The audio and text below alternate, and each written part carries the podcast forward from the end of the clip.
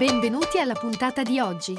Questo è The Big Fat Voice, il podcast dove psicologia, musica e teatro si incontrano e si intrecciano. Ideato e condotto da Massimiliano Becco Gagliardo. Per maggiori informazioni e per contattare e fissare un appuntamento con Massimiliano, puoi mandare un'email all'indirizzo info chiocciola mbgvoice.com e puoi visitare il sito mbgvoice.com. Iscriviti al podcast e buon ascolto!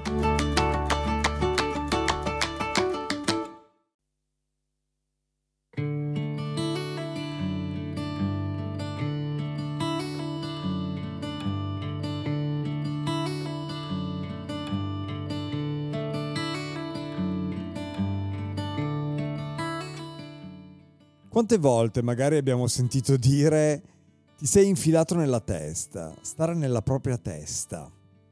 C'è un modo di dire, eh, viene utilizzato nell'inglese eh, ed è, come spesso accade, un modo di dire molto efficace.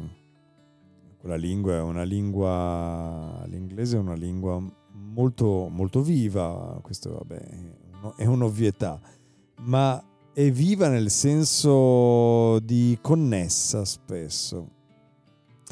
E, e dire a qualcuno you're in your head, anche se ha un, eh, una valenza um, da verbo frasale, quindi ha una valenza eh, molto um, eh, di, del linguaggio comune, non necessariamente tutti coloro che la usano sanno esattamente a cosa fa riferimento, ma profondamente è connessa proprio col fatto di eh, dare più valore alla parte mentale e al mondo mentale che ci compone, quindi dimenticando il mondo fisico che comprende, contiene è la scatola, non solo la scatola, ma è sicuramente il contenitore senza il quale il mondo mentale non esisterebbe neppure.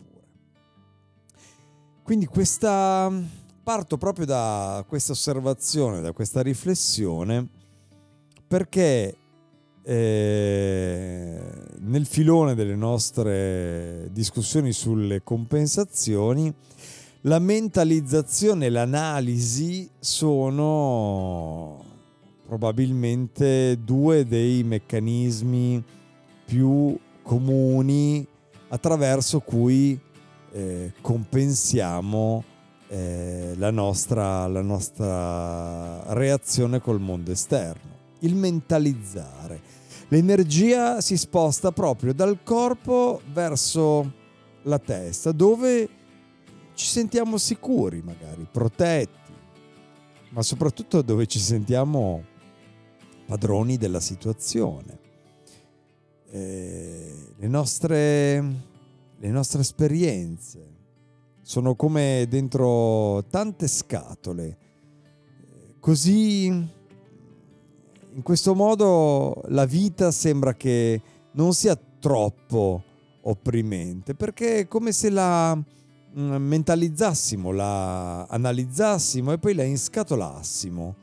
Quindi la classifichiamo. Pensiamo di conoscere tutto quanto, ma in realtà questo atteggiamento ci preclude la vera conoscenza. Io dico sempre, lo ripeto, chi lavora con me lo sa, che Socrate diceva che l'uomo saggio è colui che sa di non sapere. Questo è qualcosa che io ho ben presente e mi ripeto in continuazione, il sapere di non sapere. Perché il sapere di sapere invece è il non sapere. Il sapere, il sapere, io so, quante volte ci siamo sentiti, sentiti dire, io so qual è il tuo bene, so cosa devi fare, lo devi fare perché, perché è per il tuo bene, questo nel, educazione ce lo saremmo sentito ripetere chi più chi meno migliaia di volte. Beh, eh, pensiamo a volte di conoscere la realtà, ma proprio questa modalità ci eh, allontana dai meccanismi eh, di conoscenza ed è perverso. Questa proiezione è perversa, perversa. Se noi pensiamo al cinismo, al sarcasmo, che spesso accompagnano chi si difende intellettualmente, queste difese sono micidiali, perché sono veramente un muro vero e proprio tra noi e tutto ciò che è incomprensibile o ci è incomprensibile o ci spaventa o che rifiutiamo. Diventano delle barriere violente per difendere le nostre convinzioni dove ci sentiamo ovviamente in maniera erronea sicuri. Eh, nascondiamo così paure grandissime, rabbie represse, nella tensione di cercare di fare rientrare tutte queste cose nelle nostre strutture mentali. È uno dei metodi principali che abbiamo imparato per proteggerci e siamo stati testimoni no? dell'uso di questi meccanismi, sia per le persone intorno a noi che eh, in noi stessi. Una volta che ci rendiamo conto del meccanismo e lo eh, osserviamo, beh, eh, ci rendiamo conto anche di come eh, funzionano, no? di come si mettono eh, in moto questi questi meccanismi mentali, l'andare nella testa, il viaggiare proprio dal corpo verso la testa, il salire energeticamente. E spesso il, questi meccanismi sono legati alla critica, sono legati alla critica al giudice interno. Ovviamente abbiamo imparato a comportarci così, abbiamo imparato a giudicare. Perché abbiamo imparato? Perché siamo stati giudicati e spesso.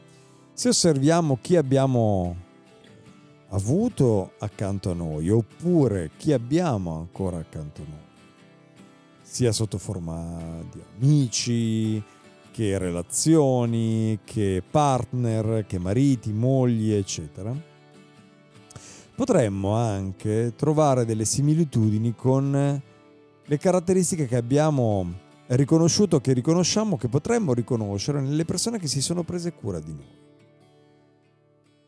Proprio perché quello è un mondo che anche se è stato un mondo di sofferenza per molti aspetti o per certi aspetti, è il mondo che il nostro sistema riconosce come casa. È il mondo che il nostro sistema riconosce come amore. È il mondo che il nostro sistema riconosce come serenità. Il che significa che spesso ci troviamo di fronte alla necessità di riprogrammare o anche semplicemente di risintonizzare il significato armonico, intrinseco, somatico delle parole che ci compongono, come se fossero veramente parti del nostro corpo. Ma ci ritorneremo e ritorneremo a parlare di altre forme di compensazione. Intanto vi ringrazio, grazie di essere stati in mia compagnia anche questa settimana e noi ci vediamo lunedì prossimo. Cercherò di rispondere il più rapidamente possibile a tutte le vostre richieste, ai vostri messaggi. Per ora vi ringrazio, vi abbraccio forte, buona settimana e noi ci sentiamo lunedì prossimo.